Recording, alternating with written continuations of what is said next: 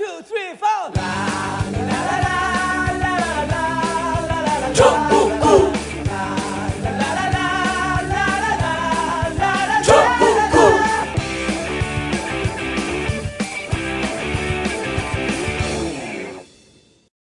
TBS TV 정봉주의 품격 시대 정치 시사에 대해 새로운 시각과 한 발 더 들어간 깊이 있는 분석. 월요일부터 금요일까지 오후 5시서부터 6시까지 생방송으로 진행됩니다. IPTV 채널 KT 214번, SK 272번, LG 176번이나 혹은 TBS 홈페이지에서 시청할 수 있습니다. 단 하나의 정통 정치 팟캐스트 정봉재 정국구 시작하겠습니다. 아, 어 아직들도 안 가셨네. 예. 자 최강욱 변호사 자리에 최강 변호사 집에 가정사가 있어요. 예, 가정에 좋은 일이 있어. 그래갖고 오늘 못 나오셨고, 자 한반도 주변 문제 전문가 김창수 박사 자리하셨습니다. 네, 안녕하십니까. 저는 집에 가정사가 있고 또 공사도 겹치는 날임에도 불구하고 예. 봉도사에 부르니까 만사 제쳐놓고 나왔습니다. 예. 보- 이 청강욱 변호사님하고 저하고 차이가 뭔지 확실히 아시겠죠? 그렇죠. 클래스가 틀려요. 예. 거긴, 거긴 사법고시를 패스했고, 아. 여기, 여기는 통일고시를 패스했고. 음주 테스트를 통과한 거. 야, 이거 김지영 교수님? 진짜 옆에서 이렇게 팍 찌르시네 또. 갑자기 무슨 테, 음주, 음주 테스트. 테스트를 통과 아. 음주 테스트를 야, 통과했지. 정말. 그 청와대 행정관을. 잘렸어요, 음주- 그래서. 아니, 그러니까 행정관을 잘리고 교수 간거 아니에요. 교수? 자, 그리고, 어, 한동, 한동 된 거예요? 네, 아직도 못 외우세요? 못 외워요. 우리 네, 맞습니다. 한동대 김준형 교수 자리하셨습니다. 안녕하십니까. 한동대도 못 외우셨는데 무슨 과인지는 더 모르시겠군요. 음, 국제학부. 국제지각학부입니다. 들어갔고. 자, 그리고 오늘 어, 처음 나오신 경남대학교 극동문제연구소 김동엽 교수. 예, 안녕하십니까. 북한학계 그리고 군사학계의 핵잠수함 김동엽입니다. 예. 그 무슨 이상한 개구라를 날려. 근데 제가 그 말씀 한 방이랑 뒤집어 버버릴 수 있어요. 예. 해군 사관학교 출신인데 수영 못하는 해군. 진짜 유일한. 그래서 핵잠수함입니다. 아, 잠수? 핵 잠수함. 네. 아, 예, 그렇구나. 아, 그래서 잠수함 있다 이제 문 밖, 물 밖으로 나오면 SLBM. 네, 그런데 이제 핵잠수함이 오래 안 나와도 되잖아요. 예. 핵잠수함은 이제 물속에 아주 들어가 있죠. 그래서 그러니까. 이제 뜨지는 않지만 또 다른 장점이 있어요. 예, 이제 뜨고 싶어도 위로 올라가지 못하는데 제가 간절히 뜨려고 해서 뜨질 않아요, 제가. 예. 예, 그래서 오늘 이 우리 방송을 정봉주- 통해서? 예, 정봉 예. 의원님을 통해서 이제 무슨 의미 없는 구라를 계속 날리네. 근데 우리 김동엽 교수님은 저랑 뭐라 하나요? 무협주로 본다면 같은 그 문파. 어. 같은 문파거든요. 같은 문파예요? 예, 같은 문파인데. 같은 스승님 아래서. 예. 예. 근데 저는 거기에서 대표적으로 이 탕하고 비주사 NL. 버려진 탕자. 예. 버려진 탕자고 이 후계자. 음. 그러니까 그 최태민의 후계자 최순실이 얼마나 막강한지 아시죠? 그렇죠. 그 뜻이 바로 후계자입니다. 적통을 계승한 후계자. 정통. 네. 신동엽하고는 아무 관계 없죠. 어, 신동엽이 아닌 김동엽입니다.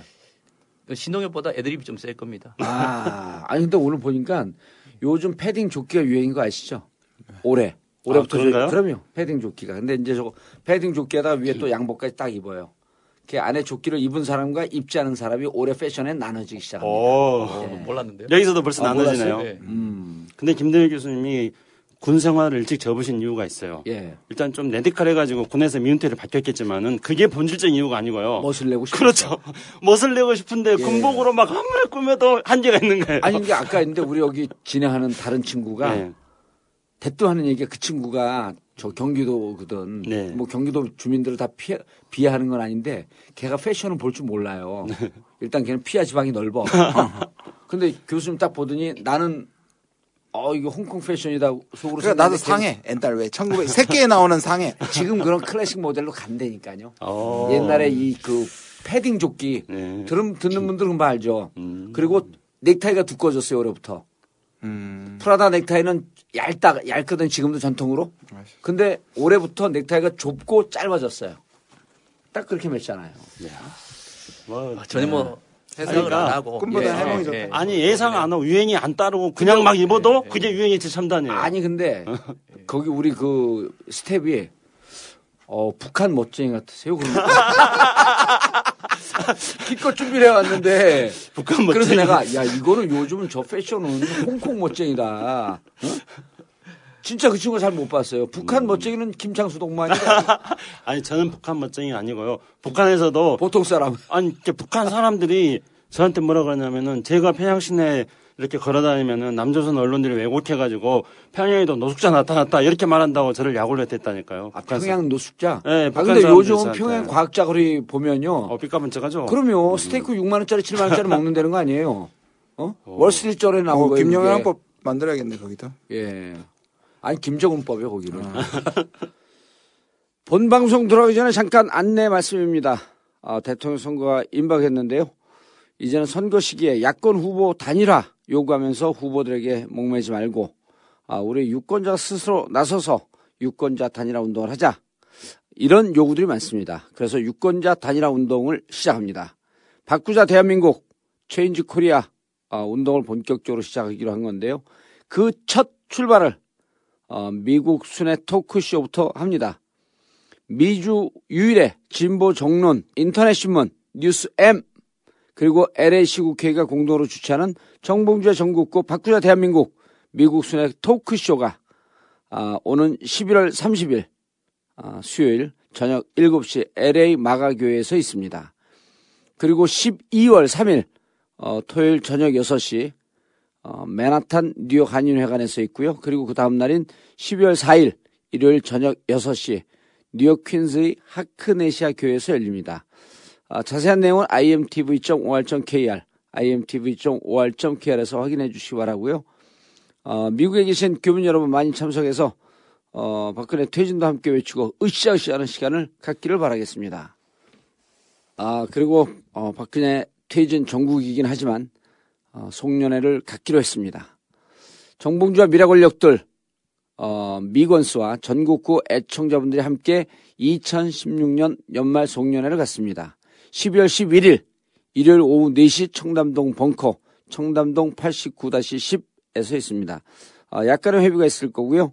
참석을 희망하시는 분들은 미건스 게시판이나 전국구 홈페이지 imtv.or.kr, imtv.or.kr 게시판에서 신청해 주시기 바라겠습니다.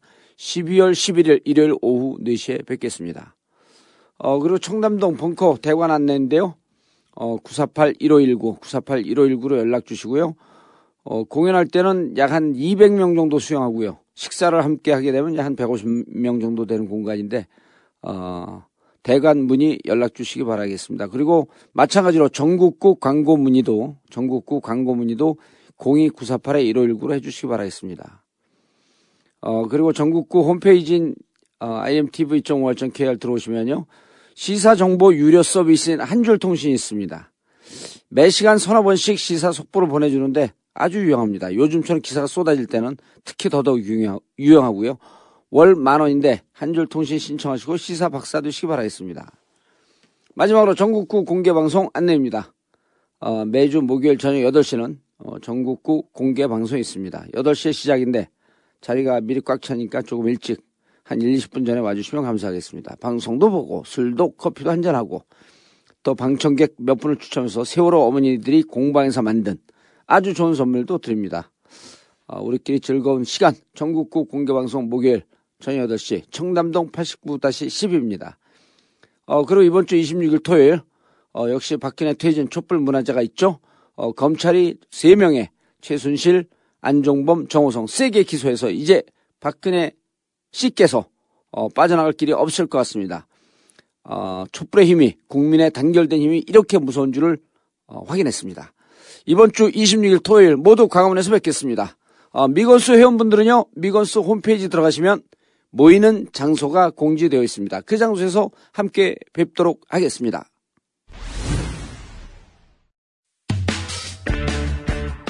전국구 후원 대리운전 1644-6785 1644-6785 전국구 대리운전을 많이 이용하시는 분들께 감사의 인사로 책으로 나온 전국구 끝까지 물어주마를 보내드리고 있습니다. 정치는 개판이고 경기가 많이 어렵더라도 술 너무 많이 드시지 마시고요. 딱 한 잔이라도 하시게 되면 꼭 전국구 대리운전을 이용해 주세요. 전국구 후원 대리운전 1644-6785 1644-6785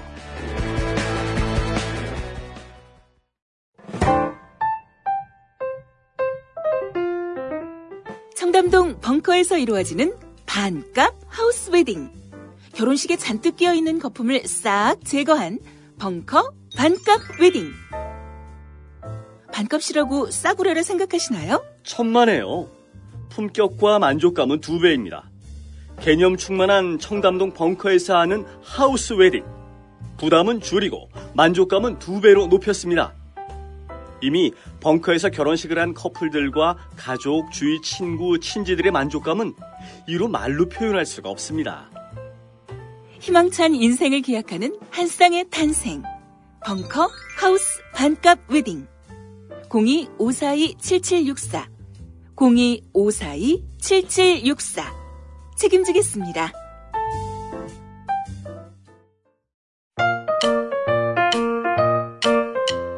보험. 모두 다 가입하고 계시죠? 그런데 잘 계산해 보셨나요? 아마 그렇지 않았을 겁니다. 하지만 따져보세요.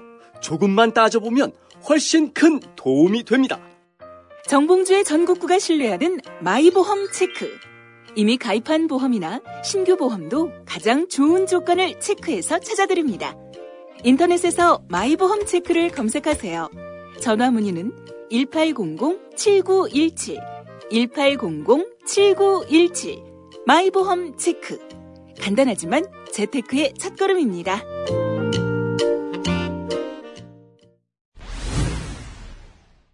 자, 오늘 한일 군사 정보 협정. 이거 재미없는 주제를 재밌게 해야 돼요. 예. 근데 진짜 이거 열받는 건데, 어, 한겨레 신문 기사에서 국면을 뒤집기 위해서 사드 배치, 그 다음 한일 군사정보 협정, 이거 박근혜 지시를 무- 밀어붙이고 있다. 이런 보도가 나왔어요. 네. 일리가 있죠. 일리가 있죠. 예.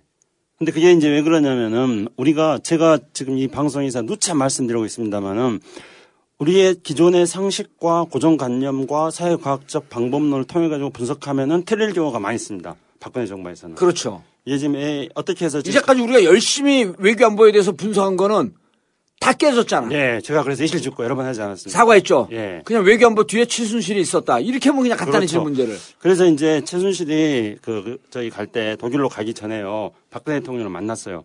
그래서 오방향 주머니 세 개를 전달해 준 거예요. 빨강 주머니, 파랑 주머니, 노랑 주머니.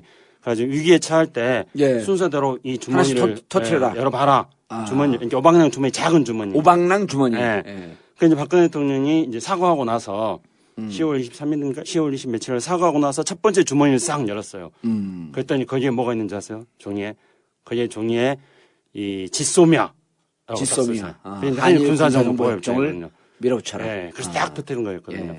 그다음에 두 번째 사과하고 나니까 변호사 없는 게 참 아쉽다. 왜냐하면 이게 이- 제가 이런 얘기하면요. 걸려요? 허위사실 유포로 감옥 가니까 그만하세요. 그런데 아니, 김창수 박사는 뭐 음주운전으로도 갔다 왔으니까.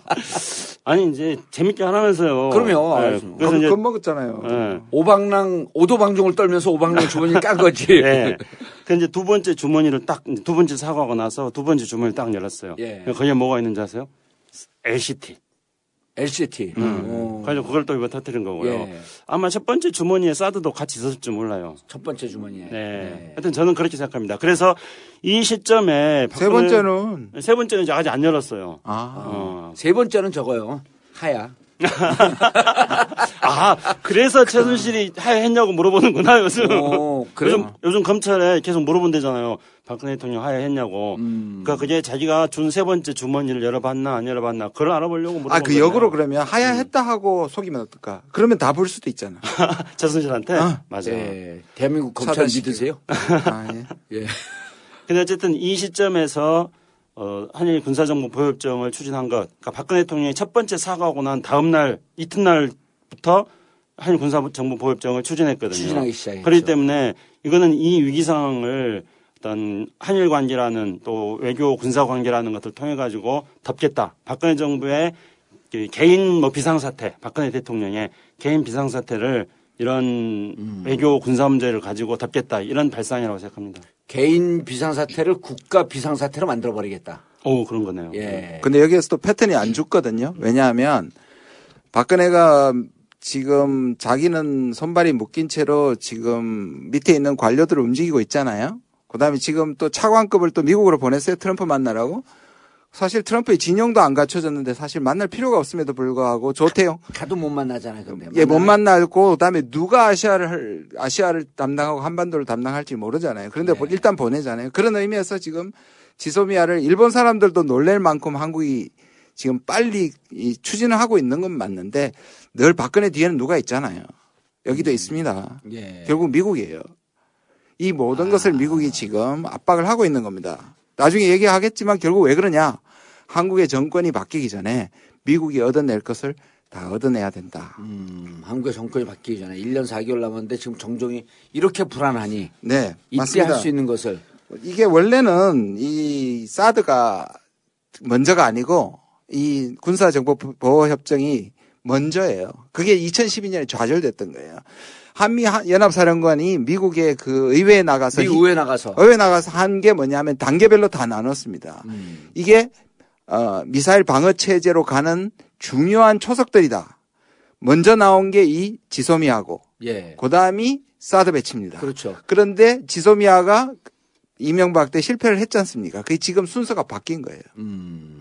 아니 그러니까 그때 그 주한미 사령관이 의회에 보고한 게 MD 체계의 두 번째가 지소미아 즉 한일 한일 군사정보 보호협정. 네. 그다음 마지막 단계가 사드 배치. 이렇게 얘기를 했었단 말이에요. 네. 근데 이제 이명박 정부 때 밀실로 지나다 어쨌든 막혔어. 네. 근데 이제 제가 궁금한 건 이런 거예요. 아니 이 양반이 그동안 최순실하고 컨설팅을 바꾸고 그러다가 1차 사과하고 나서 아까 이제 김창수 박사가 뭐 좀 재밌게 얘기를 했지만 도대체 이것을 밀어붙일 정신이 있었냐는 거예요. 예를 들면 아, 개헌이란 카드를 꺼내 들었죠. 그 다음에 어 개헌 카드 꺼- 꺼내 들었는데 이게 덮였어.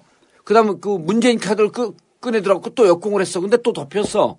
너무 사건들이 크니까.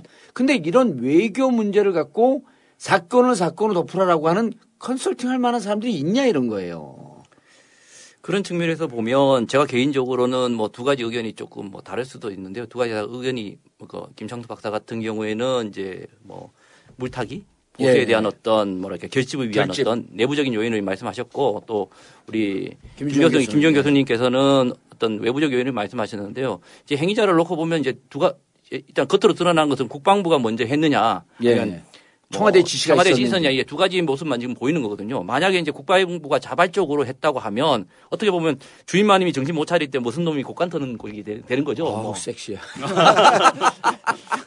주인마님이 정신 못, 못 차릴 때 하면은 약간 애매하죠. 아, 예. 약간 은은하게 은은하죠. 약간 많이 이러고 갈 뿐인데 예, 어쨌든 예. 곡간 예, 예, 예. 좀 안심했어. 예, 그렇죠. 그러니까 하여튼, 하여튼 뭐, 뭐, 무슨 놈이 곡간을 터는 꼴이 되는데, 제가 봐서는, 뭐, 뭐, 무슨이 누군지는 모르겠지만, 예, 누구라고. 일단 이 그림에는 국방부로 보이죠. 예, 국방부의 누군지는 잘 모르겠으나, 예. 예, 어, 그, 그 정도의, 어, 이, 뭐랄까, 국간을 털 만한 어떤 이그 계획적인, 예, 예? 예, 예, 되지는 않는다고 봅니다. 그래서 어떻게 보면 국방부가 자발적으로 이거를 건의한 거는 아니라고 보고요. 그렇다고 보면 대통령이 지시한 거는 맞다고 저는 생각을 하는데요. 대통령이 지시한 게 맞다. 맞다라고 아. 보는데 근데 이제 오늘 어느 이제 한겨레 신문에서 발표한 같이 어떤 물타기 보수 결집을 위해서 어떤 사회적 갈등 야당과 사- 뭐 어떤 시민 사회들의 어떤 뭐랄까요 어, 반발을 유발하는 어떤 이런 개념으로서 그 대통령이 했다라고 보기는 이 사안 자체가 계속 뭐랄까 그렇게 크- 개인 내 이야기를 덮기만 덮을 만한 사안은 저는 충분히 아니라고 봐요. 예. 그렇게 크지 않다. 예, 크지 않다는 거고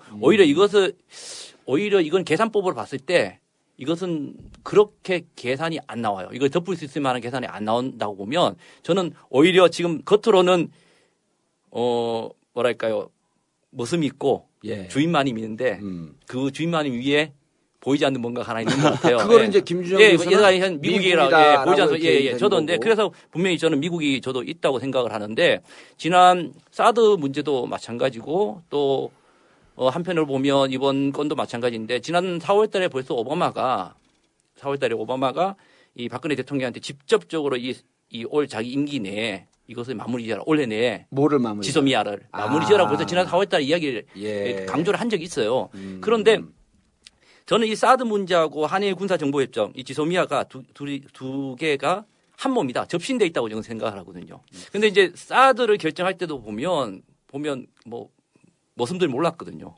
예. 그러니까 모습을 모르고 전부 다 뭐. 바지 고추로 돌아다니고 뭐 그랬지 않습니까? 예. 예, 정신 못 차리고 있었던 상- 상대인데 이번에도 놓고 보면 분명히 한 달 전 이 그 용산에 계신 분들 같은 경우에는 이거에 대해서는 뭐 여건이 형성되면 가겠다, 어떤 단계적으로 하겠다. 지금 할 때가 아니다. 아니다라고 계속 이야기했는데 어느 날 갑자기 빵 터졌거든요. 음. 그러면 분명히 이러한 것들은 분명히 뭔가 대통령 이 움직이는 밖에 뭔가 있을 것이고 이러한 것들은 사드 때도 그렇고 지금도 그렇고 보이지 않는 밖에 미국이 음. 강요를 한 건데 압박을 한 건데 저는 궁금한 것 중에 하나가 아, 전문가가 궁금하면 궁금한 것 중에. 하나가 아니 어느 나라 대통령이 미국에 뭐 미국이 뭐라고 해서 뭐 시켰다고 해서 뭐 아무 소리도 못 하고 깨갱하고 그거를 받아들이는 이유가 뭔지 모르겠어요. 근데 거기에 저는 왠지 이 스멜 스멜 예, 냄새가 예, 음. 순실이 냄새도 나고 왠지 예, 그런 냄새가 좀날 수밖에 없다라고 예, 라고 아 로비스트들의 뭐 여러 가지들 예, 냄새도. 나고 여러 가지 측면에서 그 한민국 예. 국방장관의 모습이 좀 많이 달라요. 음. 예를 들자면 사드 할 때는 3일 전에 국회에 나와가지고 어벙하게 한참 남았다지 실제로 배치하기 전까지는 그렇게 예. 말, 말했잖아요. 올해 7월 5일입니다. 그렇죠. 예. 그런데 7월 8일 결정이 났지 않습니까? 그럴 때는 정말 이원종 비서실장처럼 진짜 몰랐던 것 같아. 너무 순수한 얼굴이었어요. 진짜 몰랐던 것 같아, 자기도. 음. 자기가 모르는 사이에. 보시기에 자기가 모르는 사이에 3일 내에 뒤집어진 거잖아요. 근데 지금의 한민군은 마치 돌격대 같아요. 그렇잖아요. 어. 어. 이 사람이 지금 10월 14일에는 국정감사에서 한미 군사정보협정을 추진하기 위해서 여건의 성숙이 필요하다. 그리고 국민적 동의가 있을 때 추진하겠다 이렇게 해놓고 딱 한 달 후에 11월 14일에는 국민 동의가 전제 조건이라고 말한 적이 없다. 굉장히 주도적이거든요. 이 말은 지시를 받은 거죠. 아니 그러니까 국정감사에서 한 그 회의록이 남아 있을 거 아니에요. 네네. 그럼에도 그럼에도 불구하고 불구하고 부인했습니다. 그러니까 음. 차라리 나- 나를 잘라라. 심지어 이렇게 얘기했어. 나를 잘라라. 나는 끝까지 밀고 나가겠다고 얘기하는 것 보면 음. 이 사람이 그때 한민구가 아니라는 거죠. 확실하게 아. 아. 바타의 역할을 하고 있는 거죠. 그래서 이제 한민국 국방부 장관이 분명히 10월 14일 그 시점까지는 어, 이 지소미아 추진에 대해서 소극적이었던 건 분명합니다. 그때는 여건이 성숙돼야 된다 이렇게 말했고 본인이 이제 아까 김정은 교수님 말씀처럼 그런 말 한 적이 없다 그랬는데 회의록을 뒤져봤어요 국회 속기록을 그러니까 그런 말 했어요 여건이 성숙되면 한다. 근데 이제 그때부터 어, 박근혜 대통령이 사과하고 난 10월 27일 날 이제 지소미아를 추진한다 그랬거든요. 그때 몇 차 사과예요 그게. 그 1차 사과하고 난, 사과. 예, 1차 아, 사과하고 나서. 그러니까. 그래서 이제 이틀인가 3일인가 지난 10월 27일 날부터 지소매를 추진한다 그랬는데 이제 그 이전에 뭐 NSC 회의에서 결정을 했다는 말도 있고 대통령이 뭐 지시를 했다 이런 말도 있고 언론 보도는 지금 두 가지로 나오고 있습니다. 근데 제가 판단할 때는 이제 그 어떤 타이밍을, 아, 시점을 놓고 여러 가지 요소들이 맞물려서 지금의 결과를 나타나고 있는 거죠. 그러니까 어떤 처음에는 구- 한민국 국방부장은 몰랐는데 이제 미국이 분명히 어떤 강력하게 요구를 했고 그는 이제 오바마 대통령이 임기 안에 이걸 타결했으면 좋겠다는 그런 의사가 전달됐습니다. 그러니까 이제 미국 의사가 전달되고 난 다음에 국내적으로 또 여러 가지 정치적인 상황들을 개선해 보고 나서 이것을 또 추진에 있어서 가속도를 냈다는 생각합니다. 그렇기 때문에 한민구 장관은 그런 사실들을 알고 있으니까 어, 사드 배치 때는 3일 만에 자기가 번복돼 가지고 너무나 당황스러웠는데 이제는 1년의 그런 과정을 한민구 장관도 알고 있기 때문에 자기 알리바이를 맞추면서 어, 내가 옛날에 그런 말 한 적 없다. 이렇게 거짓말을 쳐가면서 적극적으로 나, 내 직을 걸고 이걸. 이렇게 지금 나오고 음. 지금은 있습니다. 돌격대장이 되어 네. 있다. 아, 그래서 전혀 그 프로세스에 대해서 합리적인 추론이 도저히 불가능한데 그렇다고 한다면 결국은 한민구 장관에게 지시를 내린 건 대통령이 분명한 것 같고 그럼 대통령에게 누군가가 추동하는 또 다른 세력이 있지 않고선 이게 불가능하다. 그런 거죠. 예, 그렇습니다. 예. 근데 그거를 백날 찾아봐야 우리는 못 찾으니까 아까 제가 시작할 때 말씀드렸던 것처럼 네. 오방랑 주머니를 생각하시면 답이 쉽게 그렇죠. 찾아진다니까요. 아니, 꿈에 나타날 수 있어요, 꿈에. 뭐 물론 그런 것도 있지만은 실제적으로 이제 그 보이지 않는 선 밖에 있는 것이 뭐 여기서 뭐 미국이라고 말씀하셨고 저 스스로도 미국이라고 생각하는 것은 이 한미 정보 교류 협정이라는 것이 무엇이고 왜 맺어질 수밖에 그 없느냐 내용을 얘기를 해야 돼요. 예, 그 이- 그걸 이해하지 않으면 사실은 맞습니다.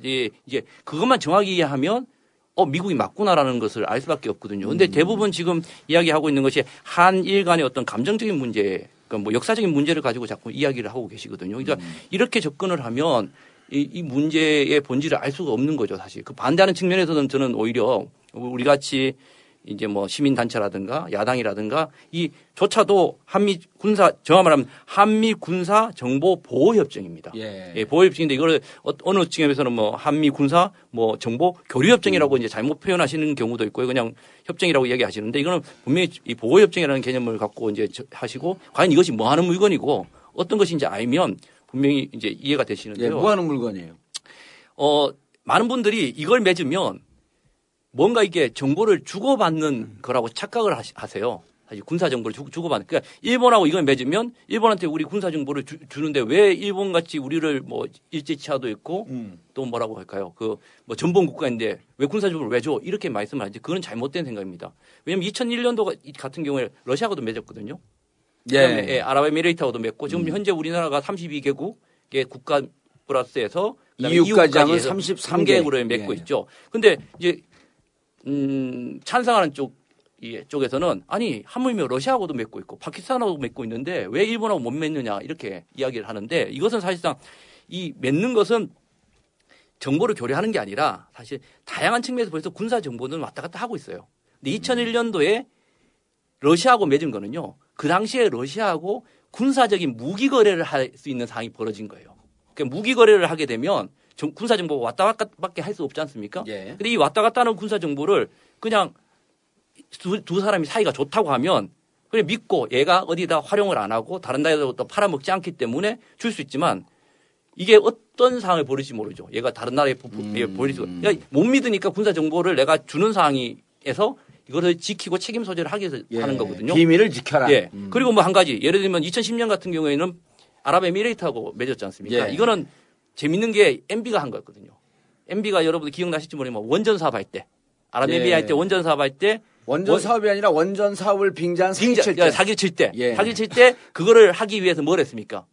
군인들 용병을 특선사를 거기 보내게 되죠. 사실. 그렇죠. 예. 그걸 보내면 군사적 교류를 해야 되기 때문에 군사적 교류를 한다는 것은 그 사, 그 사이에 군사 정보가 왔다 갔다 할 수밖에 없거든요. 음, 그걸 그러니까 보호해야 한다. 그걸 하기 때문에 다양한 군사 정보를 보호하기 하기 위한 거다그죠. 그러니까 군사 보호 협정이라는 것은 어떤 뭐 무역을 하든지 간에 무기를 사고 팔든 아니면 군사 훈련을 하든 다양한 관계 속에서 정보를 왔다 갔다 할 수 있는데 그 상황 속에서 내가 준 것을 책임도 따져야 되고 믿을 수 없으니까 주는, 주는 거거든요. 예. 그러면 보호라는 것은 똑같은 필요성은 맞지만 나라마다 맺는 의도는 다 다른 거예요. 그렇죠. 러시아하고도 다르고. 그러면 일본하고 맺을 때는 일본을 내가 정말 믿을 수 있고 얘는 내가 정보를 줘도 정말 어디 삥땅 치지 않는다라고 하면 음. 맺을 필요 없어요.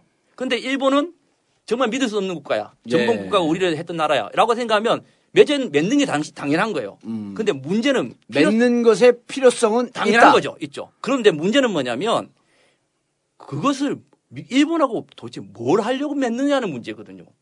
뭘 주고 받으려고 맺느냐는 거거든요. 그, 그게 핵심이죠. 아까 음. 러시아나 아랍에미리트 이야기를 하셨지만 일본하고 그걸 뭘 하려고 러시아는 무기 거래를 막 시작하려고 예, 하는 그런 거 참이었고 있고, 예. 아랍에미레이트는 원전을 팔아먹기 위해서 우리 특전사를 파병해 줘야 되니까 여러 가지 그런 군사적 예. 교류가 생겼고 뭐 그다음에 유럽 국가들 같은 경우는 우리가 외국 파병을 나가야 되면 교류를 하게 될 수밖에 없고요. 예. 예, 그런 그 경우가 생기는데 그럼 일본은 도대체 뭐 일본과는 뭐 할 거냐? 뭐 할 거냐는 예. 거거든요. 이제 그러니까 이, 이쪽에서 이야기하는 경우는 좀 다르죠. 주장하는 바는 아니 러시아하고 맺고 다른 나라 맺었는데 왜 일본은 못 맺고 하는 그렇게 주장하는 사람들도 잘못된 주장이죠. 음. 그러면 일본은 과연 뭐를 할 것이냐는 문제가 지금 핵심인데요. 그거는 결국 놓고 보면 결국 MD라는 거예요, 사실은요. 음. 그러니까 어, 한일 군사 보호 협정은 사드하고 한 몸입니다. 아까 접신이라고 음. 말씀드렸듯이 아까 말씀드렸지만 스캐퍼로티가 2013년에 1단계가 패트리어트 2, 3를 한국에 배치를 하고 음. 그다음에 2단계에서는 방금 한미일 정보를 하나로 묶고 패트리어트를 업그레이드 시키고 3단계가 사드 들어온 게 이게 바로 사- 한반도를 MD 이미 미국 아, 어, 미국의 MD 체제 그리고 미국 속에서 일본과 또 미국이 같이 가고 있는 이, 이 동맹 체제 속에서 한국을 쉽게 말하면 중국적으로 눈 못 파게 하는 거예요. 예. 예, 대못 받기를 하는 그 첫 번째 대못, 2단계 대못이 사실 어떻게 보면 한일 정보 군사 정보 보호 협정이고 예. 세 번째가 사실은 사드였던 사드다. 거죠. 예. 알겠습니다. MD로 넘어가기 되면 더 너무 복잡해지니까 MD 전에 그러면은 어 이게 이제 그 중요한 게 아, 필요성은 설사 있다. 네. 필요성은 설사 있다. 라고 할지라도 이게 여러 가지 절차상의 하자, 그 다음 시기가 지금 맞느냐, 아니면 이것이 지금 공개되고 있는, 있느냐, 이런 등등의 모든 문제들이 너무 그러니까 이게 협정이기 때문에 국가 간 조약이 아니므로 국회 비준 동의도 필요 없다라고 이렇게 또 강변도 한단 말이에요. 근데 이게 국가 안위에 관한 협정 아니에요. 그럼 엄밀히 따져보면 국회 비준 동의 받아야 되는 거 아니에요? 그러니까 지금 사람들이 전문가들이 이제 신문 기고나 텔레비전을 통해 가지고 이것은 협정이니까 국회 비준 동의를 받을 필요 없다 이렇게 말하고 있습니다. 예. 근데 이제 국제법적으로 어 뭐 그 이름이 협정이든 조약이든 뭐든지 간에 국제법적으로는 조약으로 통합니다. 그랬을 경우에 이제 우리 헌법에서는 그것이 뭐 협정이든 뭐든지 간에 조약을 체결할 때 그 조약의 내용 중에 국민에게 제, 이, 경제적인 부담을 지우는 것, 그 다음에 국가 안보에 중요한 사안이 되는 것, 예. 이두 가지에 대해서는 국회 비준 동의를 받도록 되어 있습니다. 그런 그러면은 거로 따지면 이건 비준 동의 받을 수밖에 없는 거 아니에요? 그렇죠. 이제 이 한일 군사정보 보호협정이 다른 32개 국가들하고 맺을 때는 이제 어떤 국가 간의 협정으로 맺을 경우도 있었고 또는 그 정부 기관, 그러니까 국방부들 사이에서 약정으로 맺을 때도 있었습니다. 단 한 번도 국회 비준 동의를 받지 않았다. 그런데 왜 일본하고만 국회 비준 동의를 받아야 되느냐? 이렇게 지금 주장하고 있습니다. 그런데 김동혁 교수님 말씀하신 것처럼 일본하고 어 한일 군사정보 보호협정을 맺은 것은 다른 나라하고 맺은 것하고 명칭은 군사정보보호협정이라고 동일할지 모르지만 그 의미와 성격과 내용은 현저하게 다릅니다. 그것은 이제 일 이제 한 가지만 제가 예를 딱 들어볼게요. 일본의 해상 자위대가 또는 어, 일본의 그 이지스함이 서해에 들어올 수가 있어요. 그거는 이미 일본의 방위상이 2010년도에 그렇게 이야기를 한 적이 있었습니다. 한일 군사정보 보호협정을 체결하고 어, 서해에 들어오는 것에 대해서 한국 국방부에서 그것을 용인했다 이렇게 말한 적도 있었어요. 그렇기 때문에 일본이 서해에 들어와 가지고 어, 이지스함에 있는 레이더 체계를 통해 가지고 직접 북한의 정보를 들으면서 중국을 감시하는 이런 상황이 될 수도 있다는 거예요. 예를 들어보자면은 예. 그러니까 한일 군사정보보호협정은 제가 한 가지만 들었습니다만은 이처럼 어, 북한하고 관계 또 중국하고 관계에 있어서 중대한 영향을 미치는 사안입니다. 그렇기 때문에 우리 안보에 매우 중요한 영향을 미치는 사안이기 때문에 이렇게 졸속으로 처리하면 안 된다는 거죠. 지금 패턴을 한번 보면요. 사드도 보십시오. 지금 지금 대토한다는 그러지 않습니까? 이 예산을 발생시키면 지금 다시 말해서 성주의 롯데 골프장을 받고 여기 양주에 더 좋은 땅을 줘서 서로 맞교환함으로써 예산을 발생시키지 않게 해서 국회를 통과하지 않게 한다는 것이잖아요. 꼼수죠, 그거는. 그 꼼수죠. 예를 들어서 성주를 수용을 하든 네. 아니면 그냥 그 수용해도 어쨌든 그 이 보상비를 줘야 되니까요. 네.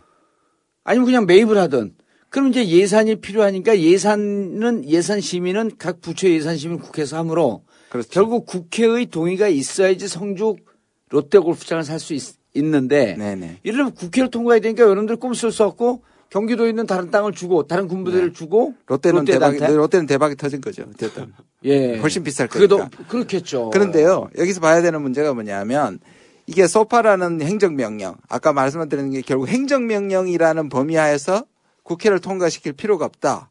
결국 예, 이 정부에서 결정할 수 있다. 행정부에서 결정할 수 있다로 지금 밀고 나가는 거잖아요. 이것도 그런 셈인데 문제는 아까 말한 것처럼 결국 내용의 문제거든요. 물론 김동엽 박사가 보호 정보 보호에 있지만 결국 이거는 교류라는 과정을 교류. 예. 교류라는 과정을 겪을 수밖에 없고 그 부분을 사실상 국방부에서 지금 강조하잖아요. 왜 이게 지금 필요하냐? 국방부 얘기는 북한 위협, 특히 SLBM 같은 것에서 그러니까요. 그렇죠. 세 가, 정보사산은 세 가지가 있습니다. 첫 번째가 기술적 정보사산입니다. 기술적 정보 그 다음에 두 번째가 지리적 근접성에 대한 정보 자산이고, 음. 그 다음 세 번째는 휴민트라는 건데요. 첫 번째, 기, 이 일본이 좀 낫다는 게 첫 번째입니다. 기술적 정보 자산. 일본이 우리보다 레이더라든지, 그 다음에 이지스라든지, 이런 데서 우리보다 좀 뛰어난다고 얘기하는데, 그 다음에 두 번째 얘기하는 지리적 근접성은 우리가 훨씬 더 가깝잖아요. 그렇죠. 북한에서 우리가- 미사일 쏘면 금방 알잖아요. 그래, 예를 들어서 우리가 훨씬 더 빨리 알아요. 특히 북한에서 미사일을 쏠 때 일본은 이런 고백을 합니다. 지구가 둥글기 때문에 일본에서 볼 때까지 한국에서 먼저 보면 훨씬 더 빨리 북한의 미사일을 체크하는 거죠. 그러니까 지리적 근접성에서 우리가 낫고요. 음. 세 번째 휴민트라는 건 결국 사람의 정보잖아요. 인적 관련 정보. 그렇죠. 그래서 탈북자, 그 다음에 북중 접격 지역에 있는 장- 정보가 훨- 훨씬 더 많습니다. 그러니까 두 번째, 세 번째가 우리가 우세한데, 그럼 첫 번째는 일본이 필요한가? 아니요. 일본 첫 번째 기술적 정보는 미국한테 받을 수도 있거든요. 우리가 우리가. 우리가. 그러니까 이 사실 원투 쓰리에 일본에 필요할 게 별로 없는 어, 거죠. 일본의 정보를 필요하지 필요로 하지 않는다. 그런데 왜 그러면 지금 우리가 이렇게 어려울 때 미리 자기들이 이렇게 뽑아내려 할까? 저는 일본이 가져가는 이익과 미국이 가져가는 이익이 좀 다르다고 봐요. 미국이 가져가는 이익은 아까 말씀드렸듯이 결국 미사일 방어를 위해서 이것을 그러니까 미국도 마찬가지예요. 위성이 잡을 때까지 제일 먼저 볼 수 있는 것이 한국이거든요. 지구는 둥그니까. 예. 그러니까 사드를 배치해서 X-band 레이더를 한국에 배치하면 가장 초기에 미사일을 발견할 수 있다. 예. 근데 일본은 좀 다릅니다. 일본은 그 문제도 있지만 집단적 방위권 때문입니다. 자위권 때문입니다. 자, 이- 잠깐만요. 기술, 지리, 네. 그다음에 그 휴미트. 휴미트, 휴미트 이런 거 보면 보면 기술이 필요하지만 네. 일본의 일본의 그 기술과 관련된 일본의 정보는 우리보다 좀 앞서는데 네. 야 이건 필요 없어. 미국한테 우리 그 한미 행정 협정도 있고 뭐 그다음에 한미 간 군사 동맹 되어 있으니까 받으면 돼. 네. 그러면 지리적으로도 우리가 유리하고 네. 휴미트 인적 정보도 우리가 유리한데 네. 그럼 우리 입장에서 이거 맺는 게 손해 아니야? 게, 게다가 제일 많이 얘기하는 게 SLBM인데 북한이 아직 SLBM을 제대로 마련하지도 않았는데도 아니, 완성하지도 않았는데도 지금 그걸 해야 된다고 얘기하니까. 그리고 또 SLBM은요, 그, 잠수함 없어요. 탑재 미사일 아니에요? 네, 잠수함 잠- 발사 미사일. 잠수함 발사 네. 미사일인데, 그거는, 아니, 잠수함을 뭐 북한 근해에서 여기다 쏘나요? 한반도 근해에 발사하기 위해서 잠수함이 필요하지 않잖아요. SLBM을 순수하게 북한 애들이 주장한 것만 믿더라도, SLBM이 미국 본토를 때릴 수 있는 언제든지 때릴 수 있는 준비를 갖췄다. 그럼 SLBM이라고 하는 것은 물밑을 통해 갖고 세계 어디든가 있을 수 있는 거 아니에요. 그 SLBM을 위해서 여기서 왜 한일이 정보를 교류해야 돼? 그러니까 SLBM과 관련해서는 이제 두 가지 말씀을 좀 드릴 필요가 있는데요. 우선은 첫째로 한민국 국방부 장관은 지난번에 사드 배치할 때도 SLBM, SLBM. 때문에 사드 배치한다 그랬고 이번에 또 어, 한일 군사정보 보호협정도 SLBM 정보를 얻기 위해서 왜냐면 SLBM이 음. 이렇게 말하면 영어니까 있어 보여? 뭐가 있어? 국민들도 좀 헷갈리고 좀 있어 보이잖아요. 지소미아를 체결하자 이 말도 핵 있어 아니, 보여서. 저는 네. 저는 음, 어 SABM 정보를 음. 얻기 위해서 일본하고 이거를 맺, 맺어야 된다고 이야기하는 음. 사람은요 정말 확실한 매국노라고 생각합니다.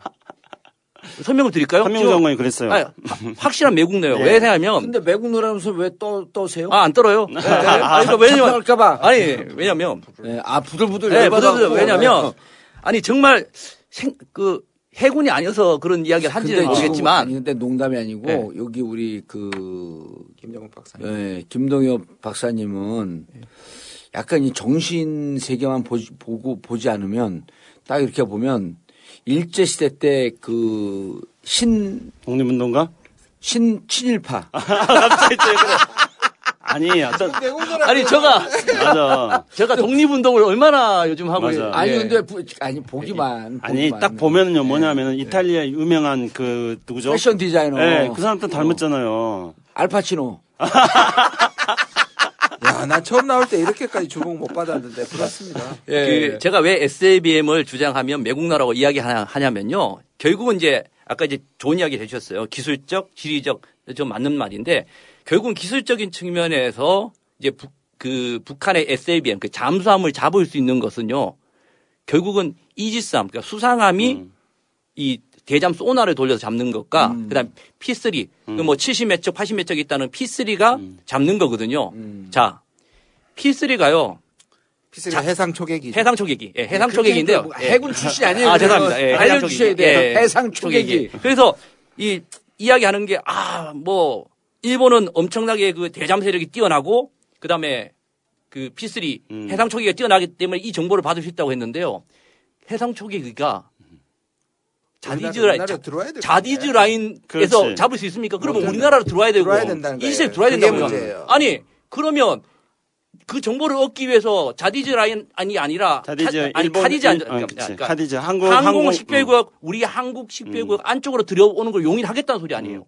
자위대가. 자위대 아, 자위대 음. 그 해상 초계기가 음. 그래야만 잠수함을 이 동해안에 음. 볼수 있는 거예요. 이건 아무 데서도 못 듣던 못 듣는. 이야기예요. 그리고 아니 저 이야기를 아 저 사람은 해군이 아니구나 고- 육군이어서 어, 저런 생각을 했다고 하더라 하더라도 만약 그게 근데 그 옆에 해군들도 많은데 이 발언을 했다는 건요 정말 저 아까 그래서 저 부들부들 떨면서 매국 노라 그러는 거예요. 어, SLBM을 잡기, 잡기 위해서 위해서 예, 잡기 위해서 어 일본 일본의 정보 아니 장관이 SLBM을 잡기 위해서 예. 어, 한일 군사 정보 협정을 맺어야 한다. 정보 보호 협정을 맺어야 된다라고 하는 사람들은 SLBM을 잡기 위해서는 결국 일본 자위대 초계기를 띄워야 되는데 그러니까. 초계기가 우리 한국 식별구역 안에 들어와야 죠. 들어와야 된다. 네, 들어와야 그러니까 일본 거죠. 자위대 한국 한국 진입을. 허용한다. 예, 그거예요. 그러니까 그거는 개념이 없거나 정신 나가거나 두 개지죠. 그 제가 친일파. 잘못되는 얘기를 사과 사과하겠습니다. 아니, 철회하고 사과. 이거를 뒷받침할 자료가 또 있습니다. 이게 이제 뭐하고 연결이 돼 아, 너무 있냐면 흥분하지만 막 달리면 우리 청취자분들 재미가 없어. 아 그래요? 예. 달리지 말까요? 좀또 적당히 달려야 돼. 팔랑기인데 아, 근데 이 얘기는 이제쯤에서 예. 해야 합니다. 아, 왜냐? 이거 중요한 포인트네. 왜냐하면 SLBM을 잡으려면 일본 자위대가 한국에 들어와야 된다. 들어와야 돼요. 어떻게 잡을 근데 한민국 국방장관 드론을 걸 허용하잖아요. 아, 작년부터 계속 그러니까 그랬잖아요. 매국노라는 얘기잖아요 음. 지금. 그런데 이걸 뭐하고 연결시켜 봐야 되냐면 근데 2013년부터 그 교수님 예, 어디 대학교라 그랬죠? 한동대학 한동대. 네. 광고 듣고 넘어가면 안 될까? 예, 그러시죠. 저는 나 마음 갖고 아 시간 시간이 넘어갔어. 아, 광고 시간 넘어갔어. 예. 야, 이- 이게 중요한 포인트네. 흥분할 만했어요. 아, 예, 제가 이거. 아, 나도 지금 흥분하고 들고. 있었거든요. 아, 어. 그래, 넌 됐다, 죽었다. 됐다. 음.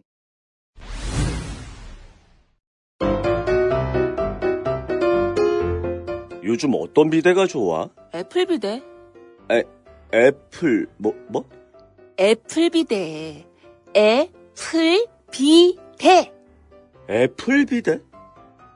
못 들어봤는데 그게 왜 좋아? 3년 동안 AS가 공짜야. 3년 동안 아, 그래. 3년 동안 AS 공짜. 애플 비데는 무상 3년 AS를 보장합니다. 지금 인터넷 검색창에 애플 비데를 검색해 보세요. 아 잠시만 무슨 비대라고? 애플 비대.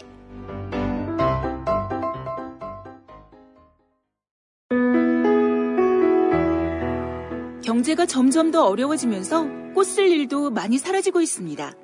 하지만 입력해 두시고 반드시 필요할 때 이용해 보세요. 좋은 사람과 플라워 1566-3528 1566-3528 전국 1,500개 작은 영세꽃집들이 전국구와 함께 뭉쳤습니다. 국가조차 포기한 서민들의 삶 손잡고 극복하겠습니다. 1566-3528 1566-3528 좋은 사람과 플라워 함께 손잡은 우리는 하나입니다. 아, 이번엔 꼭 정권 교체를 이뤄야 하는데 어떡하지? 간단하잖아. 전국구도 열심히 듣고 책으로 나온 끝까지 물어주마를 열심히 읽으면 되지. 어, 맞아. 열심히 관심을 가지니까 바뀌긴 하는 것 같더라고. 책으로 나온 끝까지 물어주마. 인터넷 서점에서 주문하세요. 정권 교체하려면 건강도 좋아야 합니다. 봉도사의 제1탄 골방 몸짱에 이은 몸짱 프로젝트 제2탄 나만 따라해도 여러분의 행복한 일상을 책임집니다. 꼭 읽어야 할 필독서 끝까지 물어주마 나만 따라해!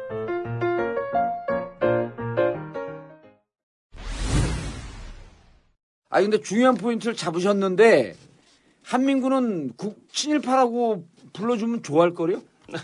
아니, 저는 그분을 다르게 부릅니다. 뭐라고요? 린다 한이라고. 아 린다 린다 김의 오빠. 네, 아니. 동생이지 동생.